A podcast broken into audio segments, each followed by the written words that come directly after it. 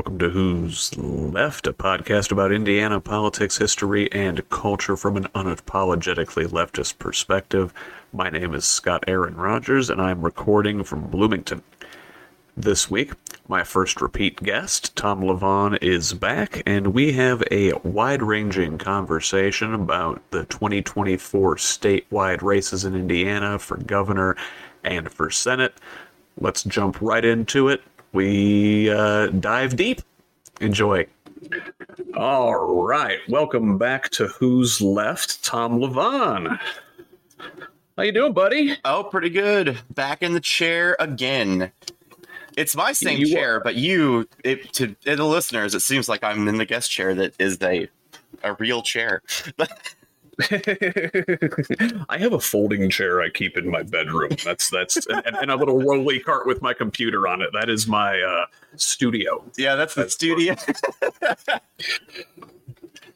I I have we we both have mics from the ceiling coming down in front of us.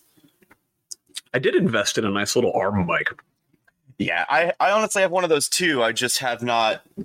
It used to be attached to my desk. Uh, I haven't recorded anything in a hot second that felt like I needed that, so I just have my microphone on its little stand. Well, very good. You sound great. So, um, as as much as I would like to talk about the uh, finer points of, uh, I guess, audio video equipment, Oh no, Um, no, no. let's um, let's talk about uh, the the state of uh, the big races in Indiana in 2024. We've got uh, a Senate race coming open as uh, Mike Braun is uh, choosing not to run for reelection. He's running for governor. We'll get to that. Um, so we've got um, one candidate announced for that race, and then, as I said, governor. We've got uh, three announced Republicans and one announced Democrat. We are going to get to them all here today. Um, and I would like to start with uh, the Senate race. Um, we have on the Republican side, Congressman Jim Banks has uh, declared, and the Republican field has essentially been cleared for him. Uh, Mitch Daniels, former governor, thought about it, uh, decided he, he didn't have the backing. Um, I believe a couple others may have thought about it, but um, it's it's Banks' race to lose. Um, Tom, I gave you a little bit of homework about Jim Banks. What'd you Mm. find? Well, as it is as disappointing as it is unsurprising uh, in a way. um, now, I was sort of comparing these to uh, one of the other people we're going to be talking about, Mike Braun, which it's Mhm. almost verbatim. We'll get more to the Mike Braun differential that I thought was interesting. It just from the the ignorant version of this. I say ignorant, the uninformed. If you are a person who is just looking these people up for the first time because you live a life and you have to uh, work, go to sleep, and then get up and then go to work again, you might not know who the hell these people are. And I sure as hell didn't because that's whoa, whoa, what whoa! Hey, just just a second here. Are you are you saying that I don't have a life? Because I do know these things. How? Uh, why would no, you no, no, say no. something? I, I'm I'm talking to the to the uninitiated listener of uh of this type of thing to where like uh, I, I I'm more the representative of like you like I have some really other bullshit hobbies that take up my time and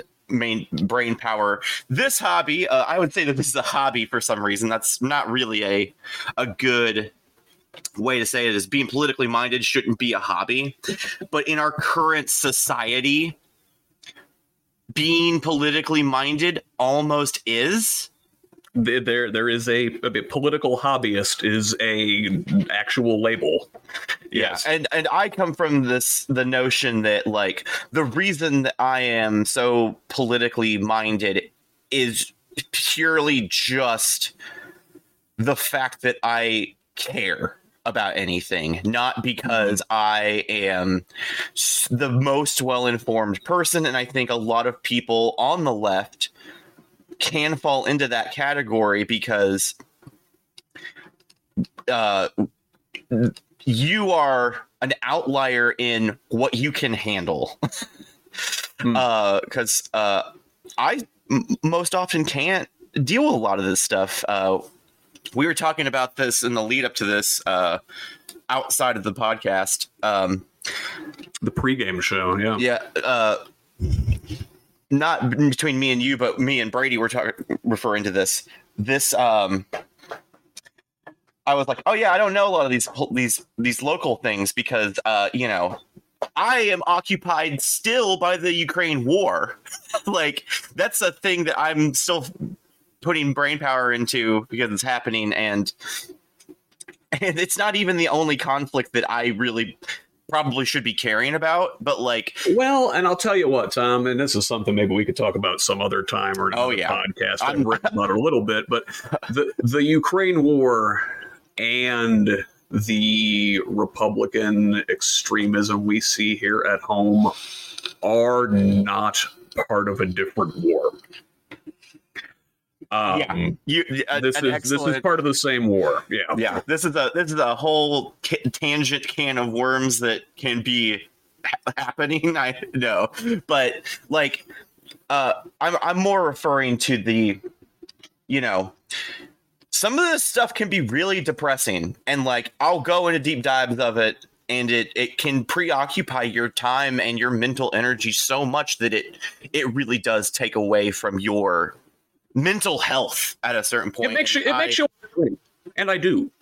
yeah, and uh, I will go through bouts of uh, looking into stuff, and there's so much bad stuff going on that I can only know about so many assholes like like DeSantis and DeSantis and Musk and uh, like um, Marjorie Taylor Greene can only I only allow them to occupy so much, and they are the loudest, dumbest voices, so they get in there. Th- This guy, this guy, uh, I was gonna I was just gonna Jim say Banks. loud and dumb. That brings us right to Jim. yeah, Banks. yeah, this guy may be loud and dumb, but I guarantee you he isn't as loud and as dumb as these ext- these other people, which isn't saying a lot.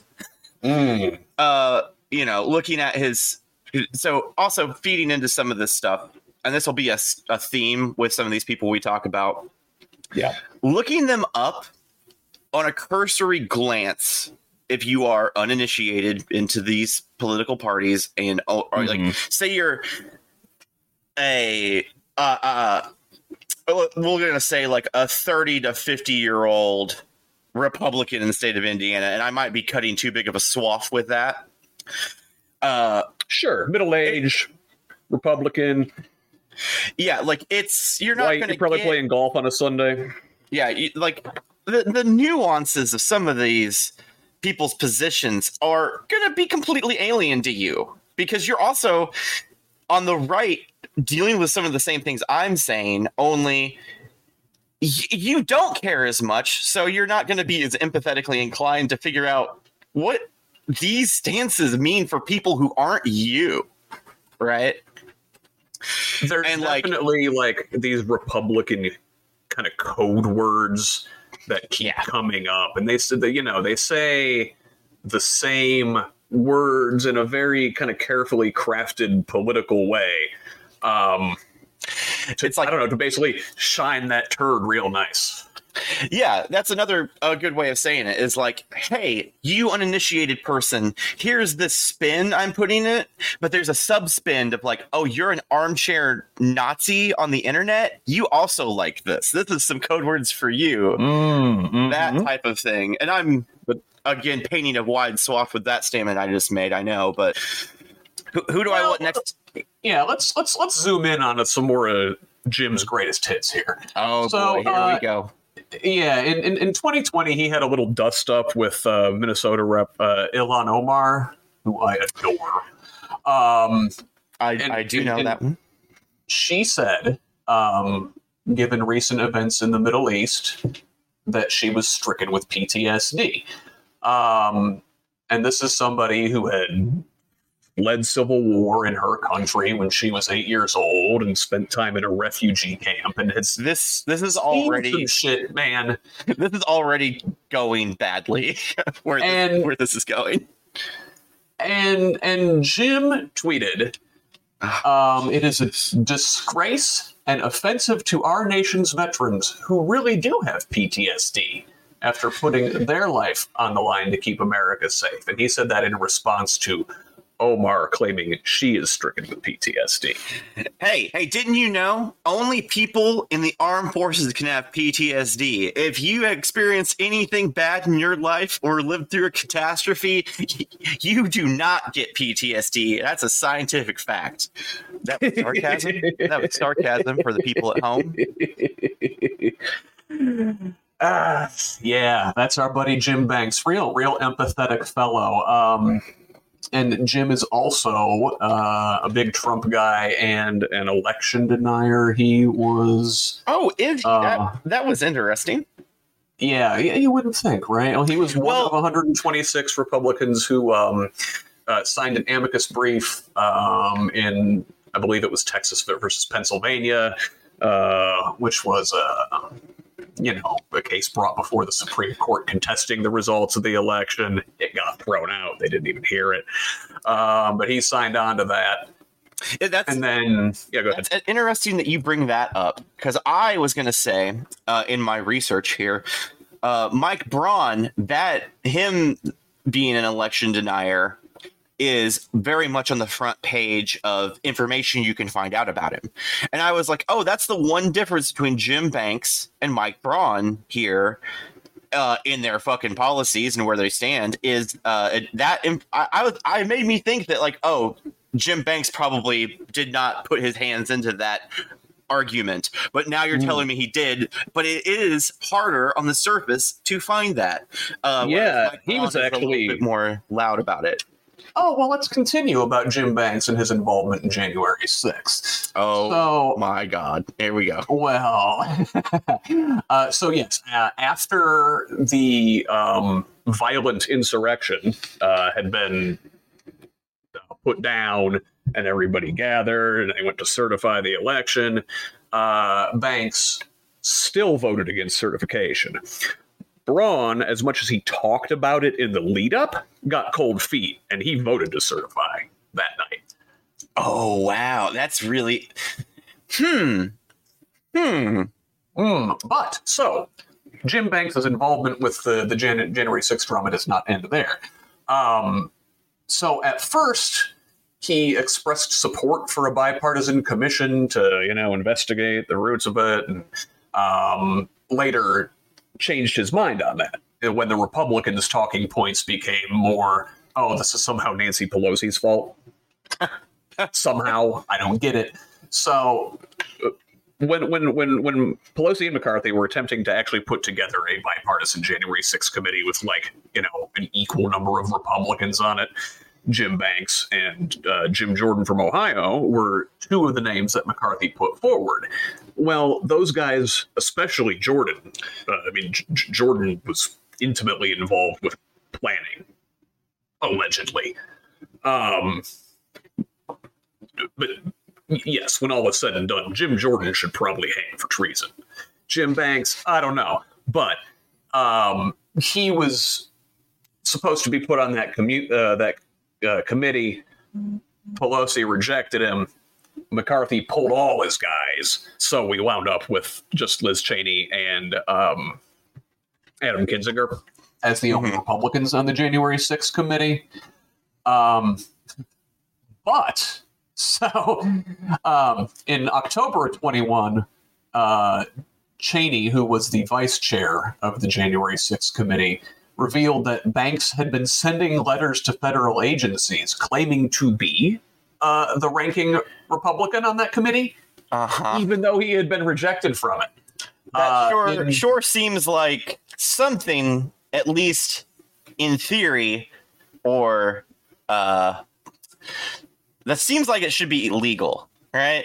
Um, yeah, that is In some way. probably lying on a government form or something in like- some way. It's fraud, right? Yeah, I, I, I don't Um, I don't know exactly what the law would be, but it sure seems like you can't do that.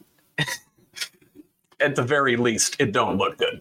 Yeah. So, um, yeah, in, in yeah, in a September 21 letter, he had requested uh, information from the Department Interior uh, that they had sent to the committee. So he's he's trying to get secret information that he's not entitled to. Uh, and yes, and he's, he wrote that Pelosi refused to allow me to fulfill my duties as ranking member, and signed the letter as ranking member, which he was not. Keep it classy, Jim. So, um, moving on, uh, you know, he declared his candidacy for um, Indiana State Senate in 24 uh, in January of 23. Um, and his big claim to fame right now is that he is the uh, the leader and founder and chair of the House Anti Woke Caucus. Okay, I gotta ask this question, and I know this may be like superfluous based on the way that you presented it to me, but at the same time, is that real? yes, it is. It's a real thing. It's a real thing. But, I don't know if you remember in 2008. Um, this is very early in the primary process. Um, when when Joe Biden was still running uh, against uh, Hillary Clinton and Barack Obama. This is before he dropped out and it became a two person race. Oh shit! I well that that People information he even is ran that year, don't Yeah. they? Right? But but one thing he did in in that primary was he totally throttled the uh, candidacy of Rudy Giuliani, who was running and thought to be the front runner at one point for the 2008 Republican nomination. Man, how the mighty have fallen, right? Well, Joe said, uh, I believe it was in a debate about Rudy Giuliani, that every sentence out of his mouth is a noun, a verb, and 9 11. Man, that, And, it's dark Brandon Sting right there. but the Republican Party now, every everything out of their mouth is like a noun, a verb, and woke. Yeah. All right. For example, let's let's see what what what Jim Banks here has to say about woke, and I'm going to try and give you a little video clip here. Here we go. For for the most part, most Republicans are now awakened to this fact that wokeness is weakness. It's a cancer that's eating America from inside out. You look at the recruiting numbers in, our, in the United States military, way off of its goals because many of our troops are telling us they're sick and tired of spending all of their time on diversity and inclusion training on not and not on how to fight wars and compete with our enemies like China and Russia. We have the 1619 project being pushed on kids in our schools and teaching them that, that America Hey, hey, hey, hey, hey. You know what? people don't want to people don't want to protect this country because we care about Right. people. Like like Yeah. I, that's and that is only one thing I have to say about what he just said. That is basically like, you know, that is some some mighty propaganda right there. Uh and not to throw the old N word around, but sure does seem kind of Nazi ish, you know, just a little bit. Hey, hey, you care about people? That's weakness. You want to support people? That's weakness. Uh, that's that's sort of like the a big conservative thing. Oh, you care? You're weak and pathetic. Uh, you're a pussy. Like that is sort of what he has summed up there, uh, and it's pretty fucking wild. Uh, to hear that. Uh, the the supposition that caring is not what this is about, and at the same time, the cognitive dissonance of being like you like these people can't serve like like hey serving and patriotism and defending your country you have to care a lot to do that and you're telling me that these people don't these people care more about the things that he said that I don't believe are a problem for a lot of armed service people or is enough to make them not want to be in the military and defend their country. You're telling me that people don't want to defend their country as much as they don't want to hear about quote unquote wokeness? Yeah, they, well, they want to diversity, like eliminate diversity, equity, and inclusion. They're talking about, you know, oh, we have to spend all the time, and they, it's like this is a, telling you how to be a better comrade with your with your fellow soldiers. Yeah, you know, um, it, it it boggles the mind, you know. And again, the the, the leadership uh, uh, of the Department of Defense, you know, they are on board with the DEI and Yeah. and and you know examining the full history of this country. Um, um, so let's move on from Mr. Banks because I can't stand talking about him anymore. and talk about uh, the Indiana governor's race next year. Uh, we've got um, three Republicans uh, announced already, um, including Senator Mike Braun, who we've talked a little bit about. Um, Lieutenant Governor Suzanne Crouch is also in the mix as well as Fort Wayne businessman Eric Doden. Um, let's start with Doden here. Um, so he is a um, businessman from Fort Wayne. And uh, here we go. Serves as president of Pago USA and is a founding partner of both Domo Development LLC and Domo Ventures LLC. He has 20 plus years of financial and investment experience in a variety of industries, including tier one automotive, sporting good manufacturing, steel, construction products, and real estate development. so, so you're telling me his job is moving money around? Am I understanding that correctly? Um, I do not know exactly what all those uh, ventures do, but yeah, it's financial and investment experience in those industries. So, Right. It's a yeah, lot of yeah. industries to to have your your fingers in, and not just one. It's it's it's. I don't know what we can extrapolate from it, but I feel like it means something. What that is, I do not know. Anyway, continue. Well, so my first um big red flag uh, on on Doden here is that he attended uh, Hillsdale College. Now, Hillsdale College is like this evangelical, um, private, conservative, um, you know, school up in uh, Michigan Okay. and they are responsible for like a lot of um, the conser- like extreme conservative um you know Religious further. the- theocratic uh, you know christian nationalism philosophy Ah, that is coming out of uh out of there yeah. Uh, The other the other pillar of uh ultra conservatism is Christianity. Uh, yes, and the, the you know these Christians in particular are uh, very very controversial. And fun fact about Hillsdale College that most people don't know um, is that like Pat Sajak is deeply involved with it. Okay. I shit you not. Okay. A lot of their like their their trustees and stuff are uh, DeVos, Van Andel, Prince family, kind of the uh, the, the West Michigan oligarchs. But yes, Pat Sajak, that Pat Sajak, is chairman of the board of Hillsdale College. I feel betrayed on some level, even though I didn't watch Wheel of Fortune all that much. So- Yeah, yeah, yeah. It's betray- the- is the there a betrayal. is there a K, Pat? There are three Ks. uh, but that's enough about Pat Sajak.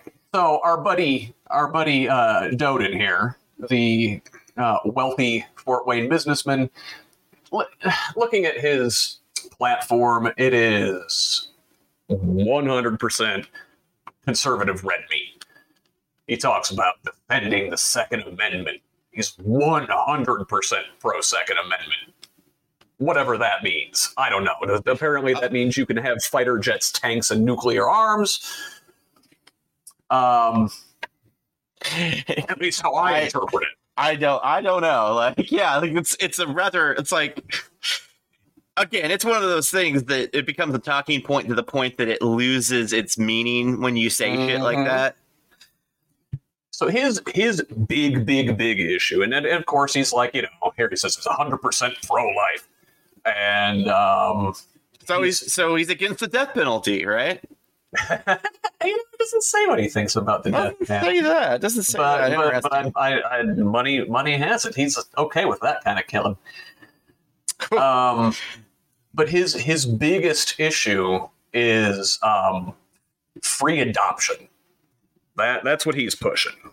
Is Uh, you know what we're gonna make abortion illegal, but adoption hundred percent free. Here, take a baby. I gotta say, I gotta say, like in a lot of that is actually pretty unique for a lot of these guys. These uh, in this in this because we don't hear that very often.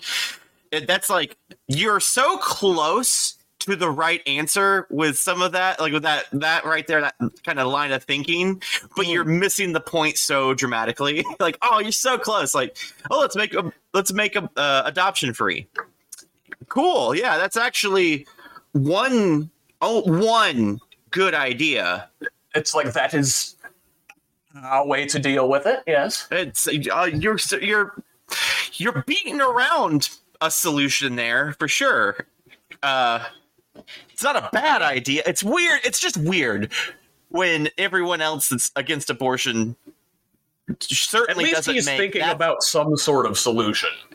yeah And it's, not. And weird. it's not like, have we thought about stoning the women to death yet? I mean, yeah, and we're you, both you and me are having this reaction to it, but really, I think we've been hit with so many wild generalizations that are usually actually true about conservatism that this one instance where it's like, well, they all can't be thinking the same thing is happening, but we're still like, oh, this is like a out of left field for us right now.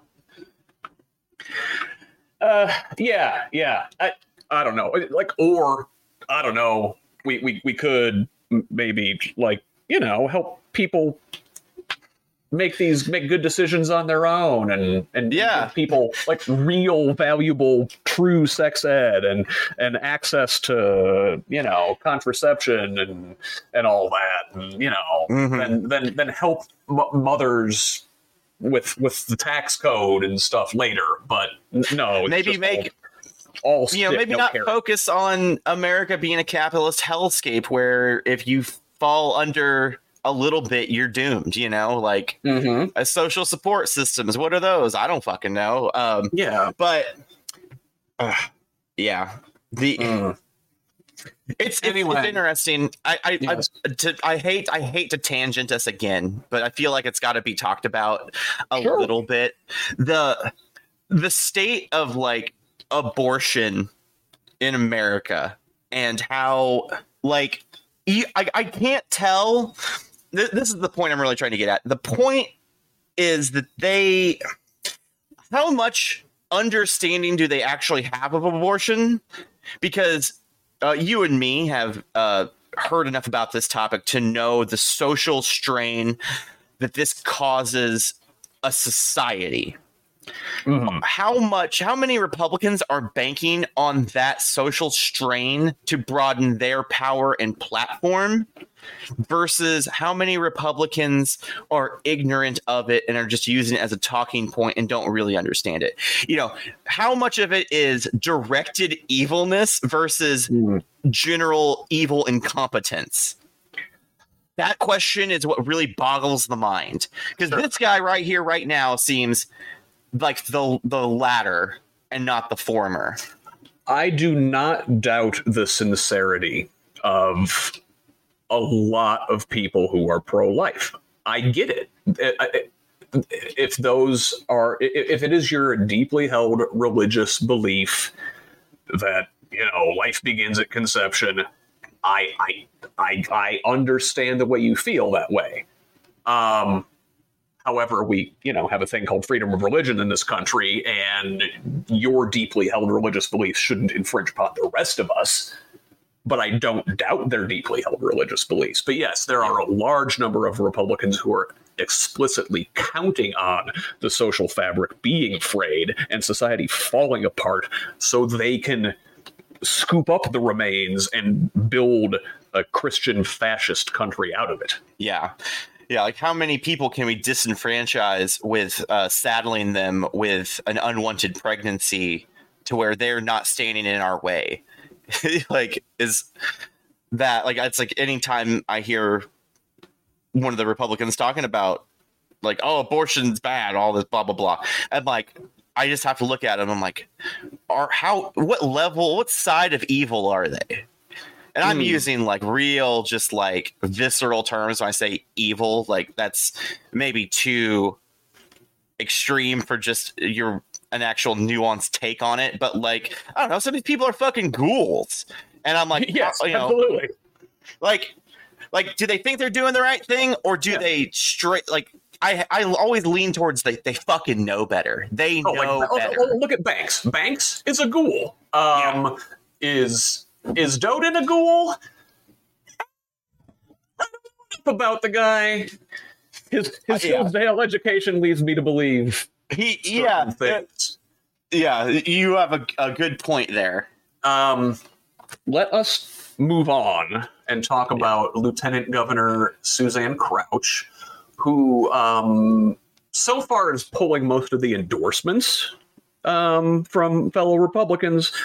For whatever that's worth, um, Braun will still be the overwhelming favorite. He's got the money and the name recognition. But let's talk about Crouch. She's from Evansville. She used to serve in the House from 2005 to 14. She was state auditor, and she's been uh, lieutenant governor uh, since 2017 with with Eric Holcomb. Uh, on the economy, she, you know, typical Republican talking points, pro growth, tax cuts, deregulation, but she also has spoken out in, of, uh, in favor of uh, free trade agreements, which was always typically the Republican talking point, but your Trump populist Republicans are much more uh, like, hey, let's bring back tariffs hot hot take, uh, uh, un- un- unpopular Democratic take. I think Trump's right on that. Uh, I can't say honestly. I it's been a good many years since I've had to know anything about tariffs. I do remember knowing something about them, but that information has been replaced in my brain by Halo Yeah. lore. So uh, I don't know. I just short, short, story. I, I'm I'm a big fan of a, a good tariff. I think domestic goods should be cheaper than international goods. I think regional goods should be cheaper than you know far away goods. Uh, it, it- and if that gonna seems logical. if we're gonna get anywhere uh, toward reducing uh, the human carbon footprint and making this a livable planet, uh, I think we've got to cut out a lot of um, shipping. There's a lot of unnecessary shipping and and and transport of goods right now. As a person who works in logistics, Fuck your job, Tom. No. Oh well, th- th- no, No, no my job. Yeah, yeah. Well, my my job isn't quite as sweeping as some of the Yeah. logistics industries, but I'll tell you this right now. The other day, I'm driving down the highway Mhm. in whatever truck I'm driving, and I look around and I'm like, "Why are there so many semis here?" And then I'll go over a railroad track and I'll look left and right, and there's no railroad track anymore. And I'm like, "Oh."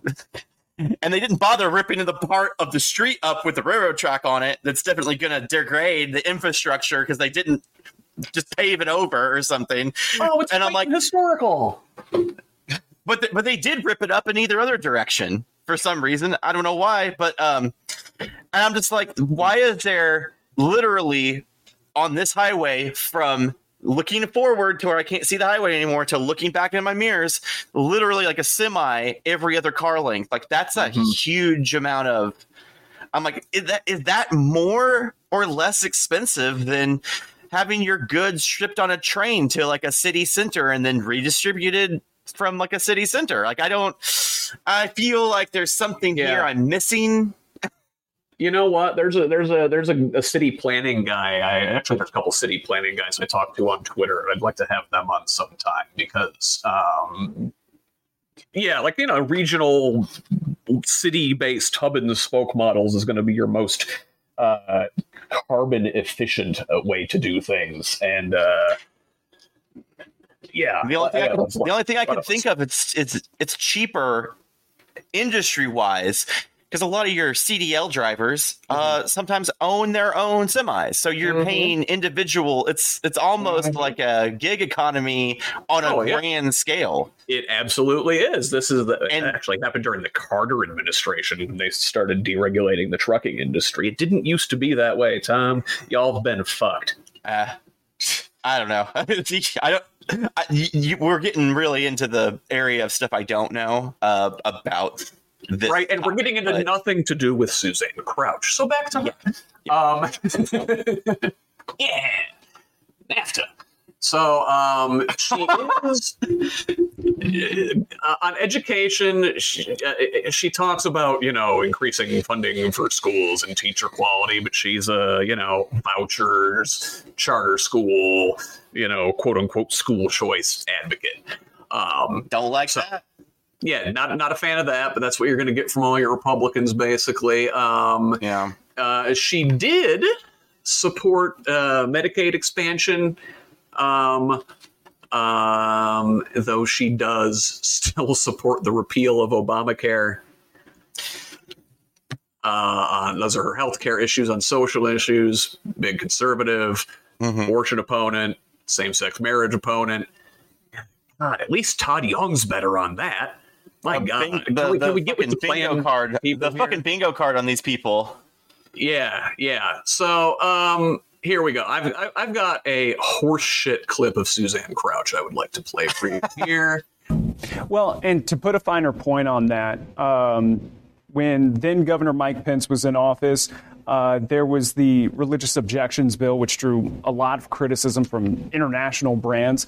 Then, under current Governor Eric Holcomb, there was the most recent abortion restrictions, which even Eli Lilly said may force it to grow outside of the state.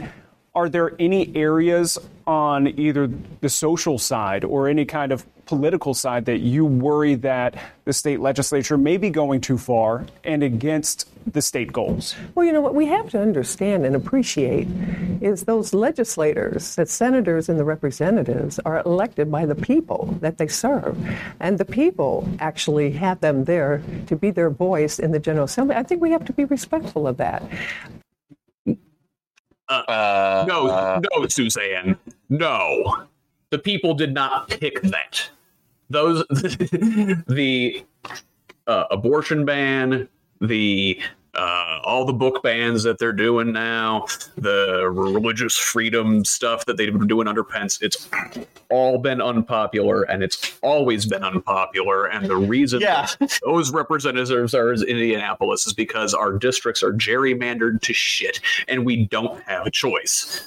So no, yeah. that is that is not what the people have sent them there for. Anyway, that's my that's my Suzanne Crouch rant. Yeah. yeah, that's the typical cognitive dissonance that we are uh, living with every day, right there. Uh, uh, like people literally showing the map of uh, the non Jerry gerrymandered map of America, and they're like, "Well, how is this fair?" Like, you know, no, it's a good thing that we don't let these uh, these left these people on the left have power. I'm like, what do you mean? Most of the people are on the left. That's what you're missing. Like, like the Oh, they know and they don't care. Oh no, some people don't fucking know. I got into a I had I got into a debate with that with with a person, just one person about this and I'm like, but they are the majority that like and I'm saying left. Uh, people on there's most most people, and it's sort of all encompassing of a lot of the social issues in this episode that Mhm. we have talked about the trans issues, the LGBT issues, the uh, you know issues of race, issues of, uh, of abortion and stuff.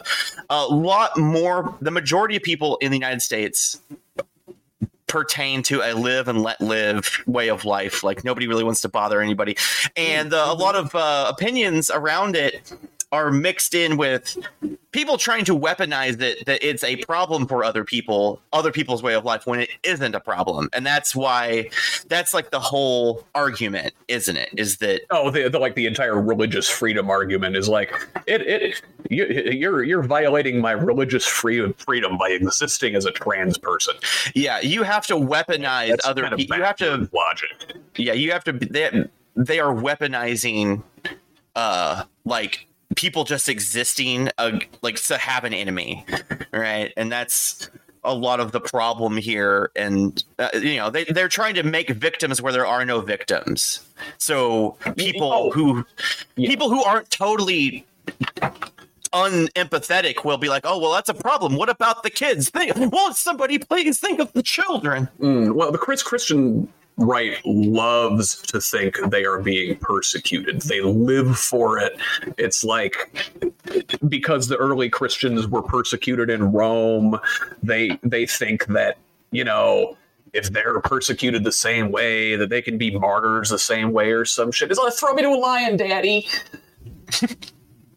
but uh Uh, this is uh, sadly a audio medium. Uh, the look on Scott's face uh, was hilarious. anyway, all right. But yes, anyway, on the well- agenda. Uh, we're going to talk about Mike Braun, who is the leader uh, in in any polling that you're going to see right now. Um, he's probably Mhm. polling about 40, 50 percent um, in the Republican primary. Current sitting senator um, since 2018. Uh, it's only one term that he's serving. He's from Jasper. Went to Wabash College. Has an MBA from Harvard.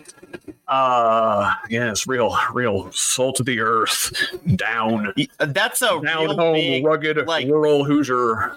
What you just said though is a big tonal whiplash. It's like okay, okay, he went here, he went there. Yeah, I've heard of those places. Harvard. What? Yeah, and he has uh, levied that Harvard MBA into uh, quite a successful business career. Um, not, not suspicious at all. Yeah, well, eh, so let's see. It says here that he joined his father's business, uh, building uh, truck bodies for farmers. Uh, then in the 80s, uh, you know, farms were kind of hit hard and the business almost went under. Uh, and our boy Mike, you know, steered the business uh, toward uh, selling truck accessories and grew from 15 employees to more than 300. Him and his business partner acquired Meyer Body in 1986. Uh, they manufacture truck bodies and truck parts and equipment. Braun bought him out in 95 and uh, our boy mike is now worth between 35 and 96 million dollars uh, as of 2008 which is quite a wide gap Yeah. Uh, I formerly served on the Jasper School Board, briefly served in the uh, State House of Representatives before uh, running for Senate. So in 2018, he um, beat Joe Donnelly. Um, 5145 and it comes to find out a year after that uh, the in Indiana, the Indianapolis Star reported in 2019 that Braun's campaign the previous year uh, was the beneficiary of 2.8 million dollars in spending from a political action committee associated with indicted money uh, money launderer Lev Parnas.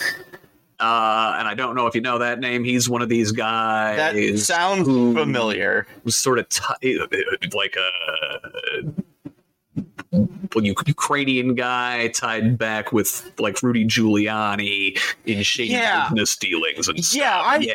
I knew I heard that name before because of the the, the one. It sounds like a ridiculous name. Uh, that was that was a hot uh, issue here somewhat recently. I do remember that. Uh, yeah, well, and all that stuff is, you know, still going on as they're looking into all that with the, oh my God, Giulio, Giuliani's going down so hard. Poor dumb bastard. But uh, that's, that's, that's a He- guy who he should have shut the fuck hype. up. Yeah. Yeah, he should have shut the fuck up a long time ago, and he still would be so fondly remembered. Like if he would have just disappeared in like 2002, like Yeah. Rudy Giuliani would never have to buy a drink anywhere, uh, which is good because apparently he likes to drink a lot. Um, which has nothing to do with Mike Braun, Yeah, um, who I have a lot about to say about Giuliani. Let's continue with with Braun. Yes, yes. I, I really, it, it's so much fun. I, do try to be an Indiana podcast, but there's such a colorful um, Colorful Rogues Gallery. Yeah. Um, so we did talk about Braun, how he was an election denier until uh, you know his life was endangered, and then he flipped real quick. flipped real quick. Also, uh, to kind of talk about that, it feels very suspicious in a different way when um, when the left was like, "All right, yeah, let's do a bipartisan uh, investigation at it," and then he's like, uh, "I I gotta go." It makes it feel more like, "Oh, they were really going to investigate it," and he has some sus connection to it. Oh, what That's regarding so- Banks or regarding Braun? Uh, Braun, because Banks stuck with it. Yeah, yeah. But Banks was more was way more suspicious on the surface. But it makes me feel like Braun was like saw the writing on the walls and like, well, this might really happen. I can't get investigated by a bipartisan committee, and then found that I had something to do with it. I got to get out of here. My understanding at this point is that uh, Braun wasn't exactly like an insider on that. I mean, like any Republican, he was scared shitless of Trump and his base and didn't want to say anything against him. Uh, and Yeah. probably went along with all the election denial stuff. And, you know, when, when, it, when it counted, he. He flipped, I guess. Congratulations, Yeah, it- you've cleared the lowest bar.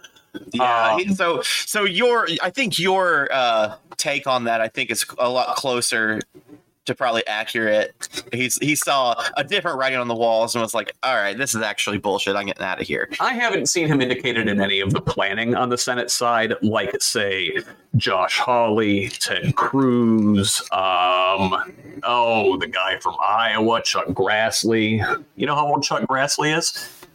He's 247 years old. um, Ron Johnson from Wisconsin, uh, maybe Tommy Tuberville from Alabama. I think those are the Senate guys who allegedly may have, you know, had foreknowledge. I don't think Braun did. Uh, that I don't know. That doesn't absolve him of just being god awful.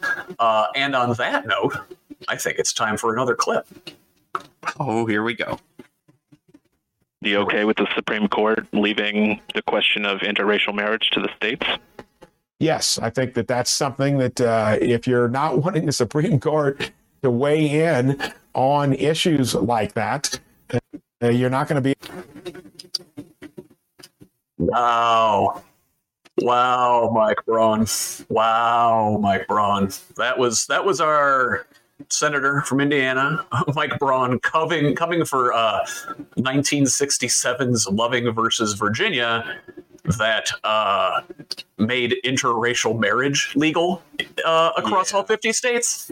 Ooh, cringe, buddy, It's, as the kids say. sort of that is the uh, cringe.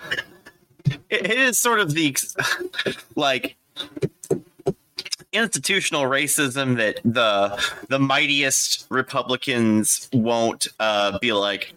That's too woke. That's wokeness right there. You know, they won't fucking uh, gather under that banner because they're like, ah, we're, not doing that anymore. And here he is, like, I mean, it's soft. It's definitely a softer version of racism for sure, but it's still like, Ah, that's good old Uh, fashioned fascism. Yeah, you, you you should have had maybe a more nuanced take to just kind of brush that off, or like just had something better to say up your sleeve. yeah, so that was that was uh, an embarrassing moment for Mike. I guess he tried to walk it back a couple days later, but that's just like, oh shit, I said what I really felt. Uh, uh, I mean, how do I fix this? Uh, walking it back a few days later is so pointless. It's like, oh, people are mad at me, and it took me a few days to say sorry. Like, you're not sorry. Nope. He's sorry he got caught. He's sorry he let the mask slip. sorry he took his hood off there for a second. Um, so that is the Republican field for uh, the big statewide races in 24. On the A Democratic very- side, we got a whole lot of nothing. Right now, Uh, there is not a single Democrat announced for Senate at all. We've heard Donnelly's name tossed about. Maybe he's coming back. You know, he's a meek, mealy mouth centrist who only won his uh, race in what would that have been? 2012, the first time, because his opponent was so heinous. Uh, that, that was Richard Mourdock. Do you remember Richard Mourdock? I do. Is Mourdock is the one that was like, hey, if you get raped and you get pregnant, I guess that's just God's will. That Or- uh, yeah, that's that's. Oh, oh, no, no. I believe I believe what he actually said was if you get raped and you can just turn off getting pregnant. That's how women's biology works, right? That's how I believe his quote was something like, "If it's a legitimate rape, the woman's Yeah. body has a way of shutting these things down." which Which no, we can't we can't we, we can't get into this. but I'm glad that that was enough to make uh, him not win. would that be enough in Indiana now? Like, It, de- it depends on. Uh, here's what I want to think about that. It depends on how good the people you have spinning something is. If you can bury that information, uh, it it doesn't matter. It doesn't matter if it's now or then. Uh, the the problem is, is that this guy got the fuck out there in front of everybody and it blew up. It was a bunch of information. He said it yeah, on video at like a thing that people generally get up and say in front of people anyway. That is the type of thing that like you got to be good at spin. And I mean, uh, one of the things is uh, Trump is good at spin and he says fucking nonsense bullshit all the fucking time. Uh, but he makes pe- makes it sound good.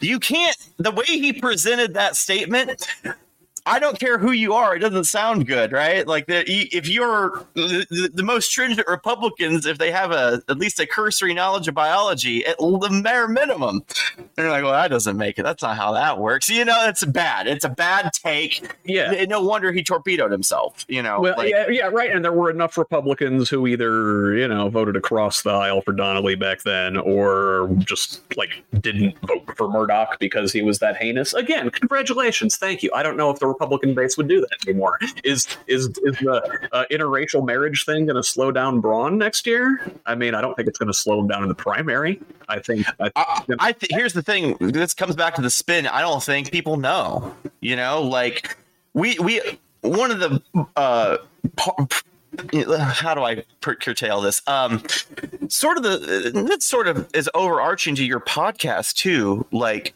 uh, you you have me on here who's uh, fairly ignorant locally, and part of that is our modern sort of uh, pop culture environment that we live in. And when I say that, I mean uh, I haven't had cable since I was 22. Where am I going to get local news from? I guarantee you, all of the online media I am a part of is global at this point. Mhm, and mhm. um, you know, most of this stuff, uh, there's just not a. You have to be invested in it already, and we are as a society so overly taxed for our attention Yeah. about political issues. You know, we're paying attention to the fucking idiot in Florida who can't shut the fuck up with Puddin' Ron. You know, Oh, That- bless your heart, Puddin. Like that. That's such a problem that like some dude whose most problematic thing that's out in the open is that he said that very sort of like regal statement about the Supreme Court and interracial marriage, and it's not so uh incen- incendiary. Yeah, That yeah. shit goes under the radar. That go- that goes under the radar for your Republicans and your and your Democrats, your conservatives and your lefts. It's just not as attention grabbing, and it will be a problem. People like you, Scott, definitely are bringing it to attention. I have personally heard of it, but I've forgotten it because it's just not the biggest insane thing I've ever heard. yeah, yeah, yeah. That's and you know I don't have access to I, I don't have a cable television in my in my home with the local news and and then pe- these people saying this every day. That's Yeah, the it's, world we uh, live in uh, is damaging to local politics in this way. Very Uh, I say that on a s- on a state level. Mhm. Your town, I think you probably might know what's going on a little bit better because the, the people you talk to, your town, your city, but your uh, state legislator, it's like if, if if everybody isn't riled up and talking about it, I don't know about it. Yeah, no, it's it's it's it, it, it's true. I mean, uh, well, th- there's a variety of reasons, and you know, cable is one of them. And the the uh, the '90s and Newt Gingrich very much uh, made a a point of making all politics national. Um, and then you know now you got your Fox News and your MSNBC and everything, and that's yeah, that's all they talk about. Every all all, all the news talks about is you know what's going on in Washington. They hardly ever talk about what's going in Indianapolis. They never talk about what's going on, uh, you know, your local city council or whatever. Um, Yeah, you know, like down, down here in Bloomington, the the Herald Times got bought by Gannett, which I believe is also the parent company of the Indianapolis Star. Um, Gannett owns a ton of newspapers across the country, and they just kind of, you know, fire all the staff and, you know, have have the same articles kind of running in all the newspaper. They may have like, you know, local high school sports that's different, you know, but it, it, the coverage is just not good anymore. Local journalism's dead, so it's going to be on, uh, you know, the Democrats, you know, Braun's opponent to to point out uh, all of his state heinous statements from the past, Yeah. and uh, it, it looks like uh, at this point the only Democrat in the governor's race is a former Republican. right. Which which could mean so many things. So yeah, it means so much stuff. Uh, my knee jerk reaction because uh, so here's my my journey in researching her uh, came up with a very boilerplate nothing. A, a cursory level investigation. She has no hot headlines. Uh, her Wikipedia page, uh, on a very regular run through, has nothing wild about it. there's not really a lot So- in there. No. So uh, it leads me to believe that the reason that she was a former Republican is probably because she's comes from an upper middle class background, probably Carmel Fishers or uh, one of those areas. Uh, she is actually from Yorktown, which is outside of Muncie. Uh, I do not know anything about Yorktown. If if that is, Muncie's sounds like Carmel, a- as it were. but Uh, for somebody in the logistics field, it sounds like a township. It's basically a suburb of a suburb, and is what I'm gathering. Sure. So yeah, let me get. Let's. Well, we'll give you the backstory on Jennifer McCormick here. So um, she was a public school uh, special ed teacher. Moved then later uh, moved on to teach um, language arts in middle school. Um, became a principal at the elementary school there in Yorktown in 2004. Um, assistant superintendent in 2007, and superintendent in 2010. Uh, she serves on the boards for uh, Ivy Tech East Central Region, the Indiana Association of School Business Officials, and the Delaware County Youth Salutes. Um, she ran for uh, Indiana State Superintendent of Public Instruction, like we said, as a Democrat in twenty or sorry, Yeah, as okay. a Republican I gotta- in 2016. I gotta ask because I Yeah. saw that statement and I just didn't have time to click on it. What the hell does that position entail? It's well, I mean, that's you know, everybody's every state's probably got a different name for it, but that's like you know, your state school superintendent or Yeah, it, it uh, depart- it- yeah, head of the Department of Education, basically. in in the same article it mentioned like state superintendent uh, as though it was a different thing so uh, i don't know that's just the uh, trying to use more common language to describe what the position is or Well, the not. position no longer exists, and I will sort of Oh. get to that here in a second.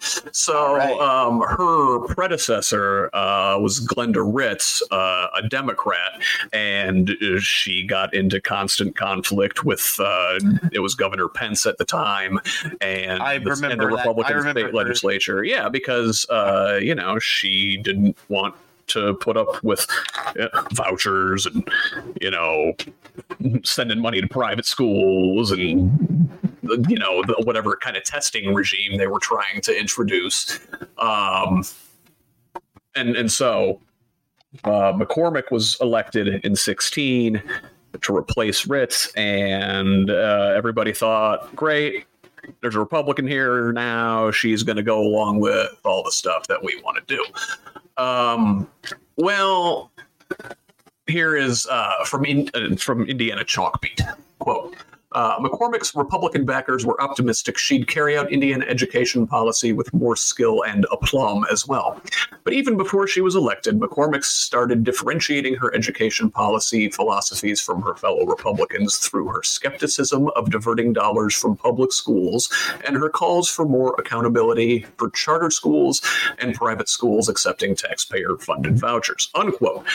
Um, so basically the same things as as Ritz was advocating for. Um, Uh-huh. so um, McCormick did not seek a second term.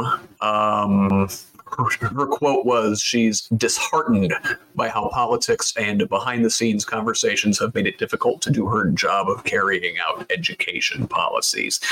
Um, interesting interesting yeah. So um, basically, it a sounds like her, her position- republican uh, yeah, yeah, yes, exactly. She so it sounds like okay, so you know, here she's one of your centrist Republicans, uh, which, who, which is a wild concept and uh, it makes it seem like when you say centrist republican it operates the same way the opposite almost as a centrist does where a centrist usually just leans fucking republican and this sounds like not so much well, it's I mean, i'm i'm really talking doesn't- semantics so this is not important to, to Well, the it doesn't even seem anyway. like she was necessarily anti-charter school or you know anti-funneling taxpayer money to private schools through vouchers. It was just like, hey, maybe we should have some accountability and not give all our money to this uh, private Christian school who tells you that two plus two equals Jesus.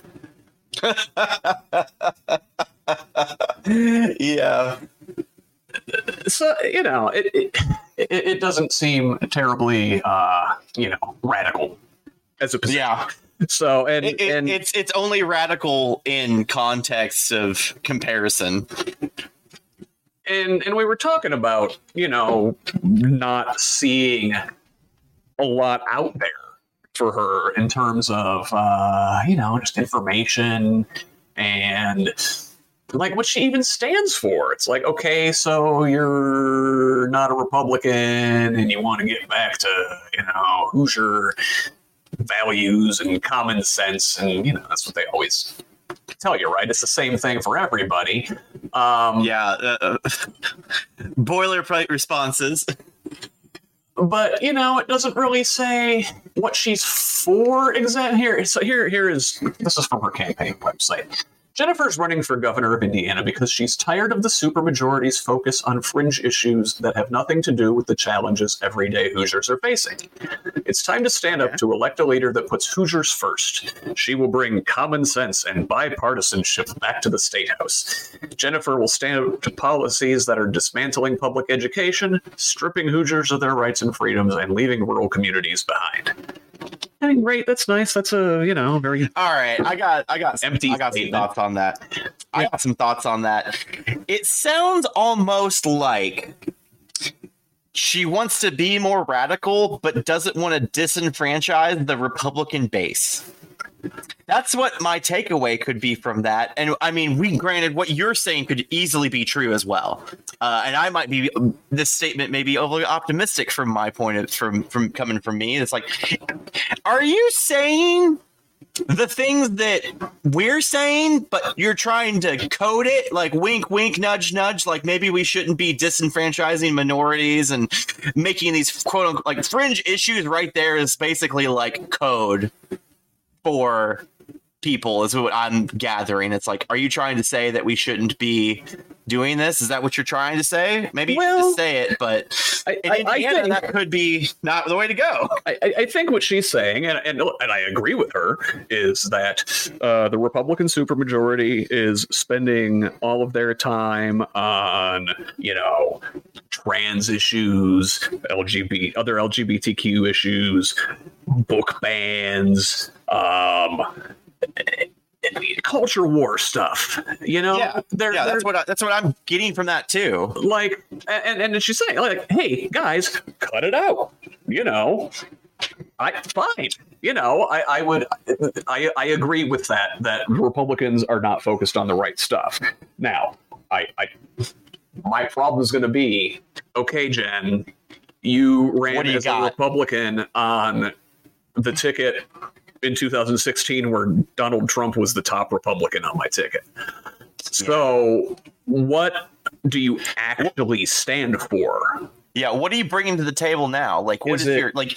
Let, let's hear let's hear some passion out of that instead of uh, the wink, wink, nudge, nudge that is implied but may not be there. You know, like what is this sort of polit like uh, standard politician statement you've made that isn't anything? My fear is that this is the exact same campaign every statewide Democrat has been running in this state for the last dozen years. Um, we talked about Joe Donnelly. Joe Donnelly did it. It's like, hey, I'm a Democrat, but like, I'm basically a Republican.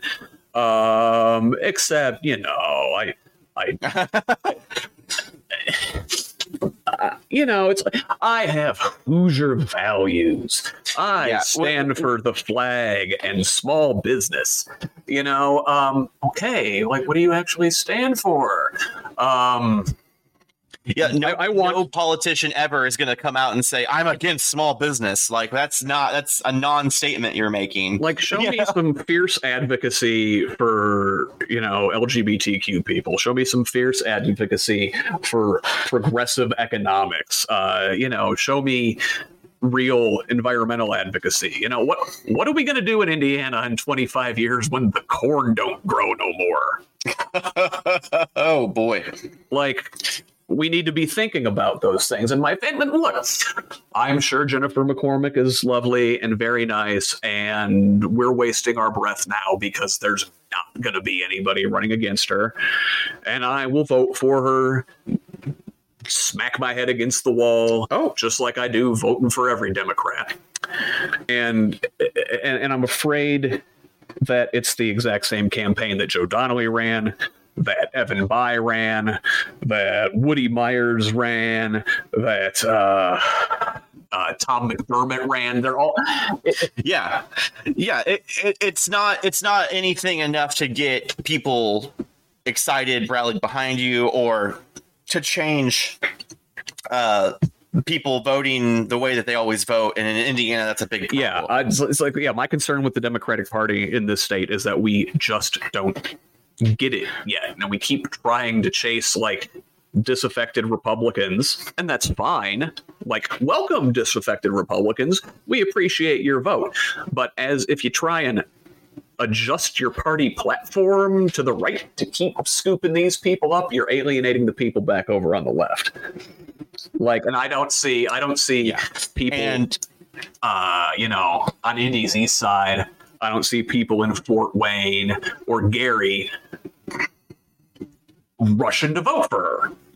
yeah, I, I mean, it's it might be happening. It might not matter because typically our what what are our four fucking cities that we have like like uh, South South Bend, Fort Wayne, Indianapolis, Bloomington, Evansville are probably going to vote blue. But I'll tell you what, I was talking matter? to uh, Gary Snyder up in Fort Wayne. Well, he's in Huntington, but up in that that corner of the state a couple months ago, and he said in the last election that Fort Wayne city turnout was like thirty three percent.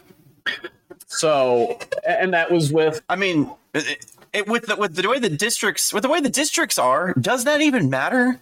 If thirty three percent show up statewide races, blue, it matters. and the that and okay, that is important. that's important then. So That's- if we're going to avoid having, uh, you Uh, know, fascist Jim Banks or uh, Eva Braun over there as our top state li- st- statewide elected officials after next year, we we need a serious pushback. And and I, uh, you know, this is not a time for meek centrism. Yeah, yeah. Uh, that's a that is a that's basically the nail on the head for a lot of our for a lot of our democratic people we have and this one example we have here is a Mm-hmm. flip republican so it's a really unique example but we have a lot of fucking democrats out here that basically are meek centrists that get nothing uh really working for anybody at all ever. Yeah, well, yeah, because if you wanted to vote for a Republican, you'd just vote for a goddamn Republican. You know, give, give me, not me. You know, I'm a political sicko. We talked about this already. I'm going to vote anyway. Give somebody that wasn't going to come out and vote a reason to come out and vote. Yeah, Indiana Democrats, quit doing the same thing, or you're going to lose 60-40 again. Yeah. It- the, the, there was a statistic you threw out there that was like what was it like 51 to like 49 or I think it was 51 to 45 Yeah, there was a it's like, in it. man that it isn't 50%. Yeah yeah isn't that always the statistic that we're looking at though it since uh fucking uh the the since the uh, first trump uh, uh like you know uh election uh, a few like times a few states it's like oh there's some libertarians sucking up the air in this room for yeah reason. well look honestly I, I i i can't stand libertarians and i think it's a childish worldview but i'd at least i'd like to see them have an equal opportunity in every race same with the greens same with whoever i can't stand the two-party system it's horrible um, but I don't think we can break the two party system monopoly unless Democrats win and willingly, you know, uh, en- en- enact some sort of election reform. But good luck with that, right? Uh, yeah, uh, and that's like one of those things that when like monumental shifts happen, uh, I don't think we'll see it coming, and then it'll be wild when it happens. To break a two-party system is grand, a grand thing that if it's going to happen, I don't think we're going to see it coming. Honestly, I don't. I don't think we're going to see incremental changes over the course of like five decades to see it happen. I don't That's know. gonna be like one of those weird things that happen. Well, all it's kind of like the way, the, you know, things have happened like in sixteen, like 2016 with the Trump election. Like, you know, it was it was 50 years Yeah. worth of Republican activism. You know, pushing the envelope, pushing the envelope, pushing the envelope, and then like, boom, fascism. Yeah, and I mean, I'm here. Are you saying that that is incremental Well, it's change like- all of a sudden? You know, gradually and then all at On- once. in my opinion, on the time, yeah, uh, in my opinion, that's all of a sudden. and that's sort of uh, what I am referring to in that nature. Uh, it will be something like that, to where it's like, oh, over the course of like 16 years, it's like incremental, incremental, boom. It's like, and we already have some of that uh, base now with Sanders doing the things that he's saying. I'm not saying that Sanders is going to ever clinch anything because Democrats. Yeah, well, I mean, Bernie Sanders is also 150 Uh, years old. yeah, that's the the shame. I'm like, uh, I don't know if we're going to see no, him nor, again. nor should we. Um, I mean, he, uh, well, I mean, look, you keep Yeah, doing what you're really. doing, Bernie. Great job, you, you know. But uh, it, But we don't need another. You know, we don't need another D- Dianne Feinstein. yeah, the problem with our Uh, leadership in general is I'm gonna that they're you- all ancient, and it's it's time for a new. Yeah, yeah, I'm going to send you an image real quick. I'm going to send you an image on Facebook real quick. Uh, if you want to oh, pop we're, over we're your DMs and see that. Uh, that's we. We don't need to. Oh god damn it. oh man. That's fucked up. That's that's a. I just sent Scott a SpongeBob meme. Uh, those who know know. Um, but yeah, but, uh, I I agree that we do not want that to really happen. But at this point, uh, I'll take it. I will sacrifice this man on the altar of a better world and his aging health if we can get him in there, I'll take it. I don't think it's going to happen. I think he's a little bit more where has a little bit more wherewithal to stick it out to try to be uh, run for president again for his own health wise. Like I don't think he's to do it, but if he does it, I'm like I'm willing to trot this. This this old man out to, to just for the sake of the rest of us, sacrifice him on the altar of Yeah. improving better or worse, I think uh, the, the, the, the very fate of American democracy lies in the hands of Joe Biden next year, and that's scary. Let, let's let's pray for Dark Brandon's return, return, uh, arrival. Uh, are you familiar? Oh, I know all about the with Dark, Dark Brandon. Brandon? Yeah. Okay, all right. Now, sometimes Scott, I don't know where you're at with meme culture, um, but man, I am hoping and praying. I'm not praying. I'm an atheist, but you know, I'm hoping for Dark Brandon to really turn turn up in here and just it's like, hey, you're an old man. What are you gonna do? Just do it. Just do it. Do all the things right now and get away with it. What are you gonna do? Who are you disenfranchising? You know, you, you got nothing to lose. Put on the sunglasses. Uh, do Uh, something. Yeah, I don't know. Be If we were going to see like real, like balls out, Dark Brandon, um, you know, I think he would have already told like Joe Manchin, Kyrsten, Kyrsten Sinema to like take a hike and get out of the party. Uh, he he'd uh, you know told Kevin McCarthy, "No, I'm not negotiating with terrorists. I invoke the Fourteenth Amendment. Fuck you." But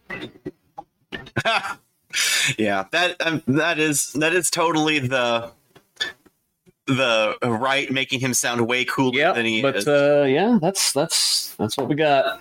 That's that's two party system in America, baby. and with that, I think we're coming to the end. Do we got anything else to say about our um Yeah, let's bring this thing home. here. No, you know what? I am it feels it feels like we're on the I am. I am just reiterating my call for Indiana Democrats in general to go big. You know, go progressive. We've been going centrist. We've been going diet Republican for years. It's not working. You lose every time. Yeah. Do something different. and it and and Indiana Indiana is following this is a national trend. This is an Indiana thing that what, what you're saying is 100% Indiana thing. It is also a national thing on all states, state levels, even on federal levels. We are getting diet conservatism and it's like it's time to fucking stop. Go hard into what your Yeah. party should be about. Don't don't be like, oh, but hey, you do you want to do you want to join us because we think you're you're you're kind of cool. Do you want to you want to come over to our Hey, table? Like, no, fuck that table. Be the loudest fucking person in Welcome the room. to the Be tent. a problem. right? Remember to w- welcome to the big the Democrats' big tent. But remember whose fucking tent it is. yeah. yeah. I don't know. Anyway, Tom, I think we're gonna bring this thing in for a landing. Yes. Uh, Yep, Sure does um, seem like it, doesn't it? Want to thank you for uh, joining me here and uh, working this thing out. And uh, love to have you back again uh, sometime soon. I certainly would love that. Um, uh, if you guys remember me from the first episode, uh, I also go by Linear Effect on various social medias, uh, Linear Radio on Twitter, the on again, off again YouTube channel is Linear Radio. Still holding true to that to that moniker of on again, off again. Um, but yeah, that is me uh, your friendly, angry talking. All right, Tom Levant. Thanks for thanks for joining Newslet. That was my conversation with the always entertaining Tom Levant. I hope our uh, frustration with the uh, current state of affairs in Indiana came through. Um, I really, really, really want to see uh, progressive Democrats, especially, uh, g- get into this thing, jump into this race, uh, and and punch the the fascist bullies in the nose. Um, if you are out there and listening, let me know. I would love to help however I can uh, for you and the rest of our listeners. You can find me on your social media sites at uh, ScottRodge78 uh, Facebook, Twitter, Instagram. I still haven't figured out these wacky kids and their TikToks yet. Uh, you can find my writing at scottaaronrogers.substack.com. Please subscribe. Please share. Get all your friends listening and get all your friends active in politics. Uh, until next time, Indiana, my name is Scott Aaron Rogers, and this has been the Who's Left podcast. Love each other.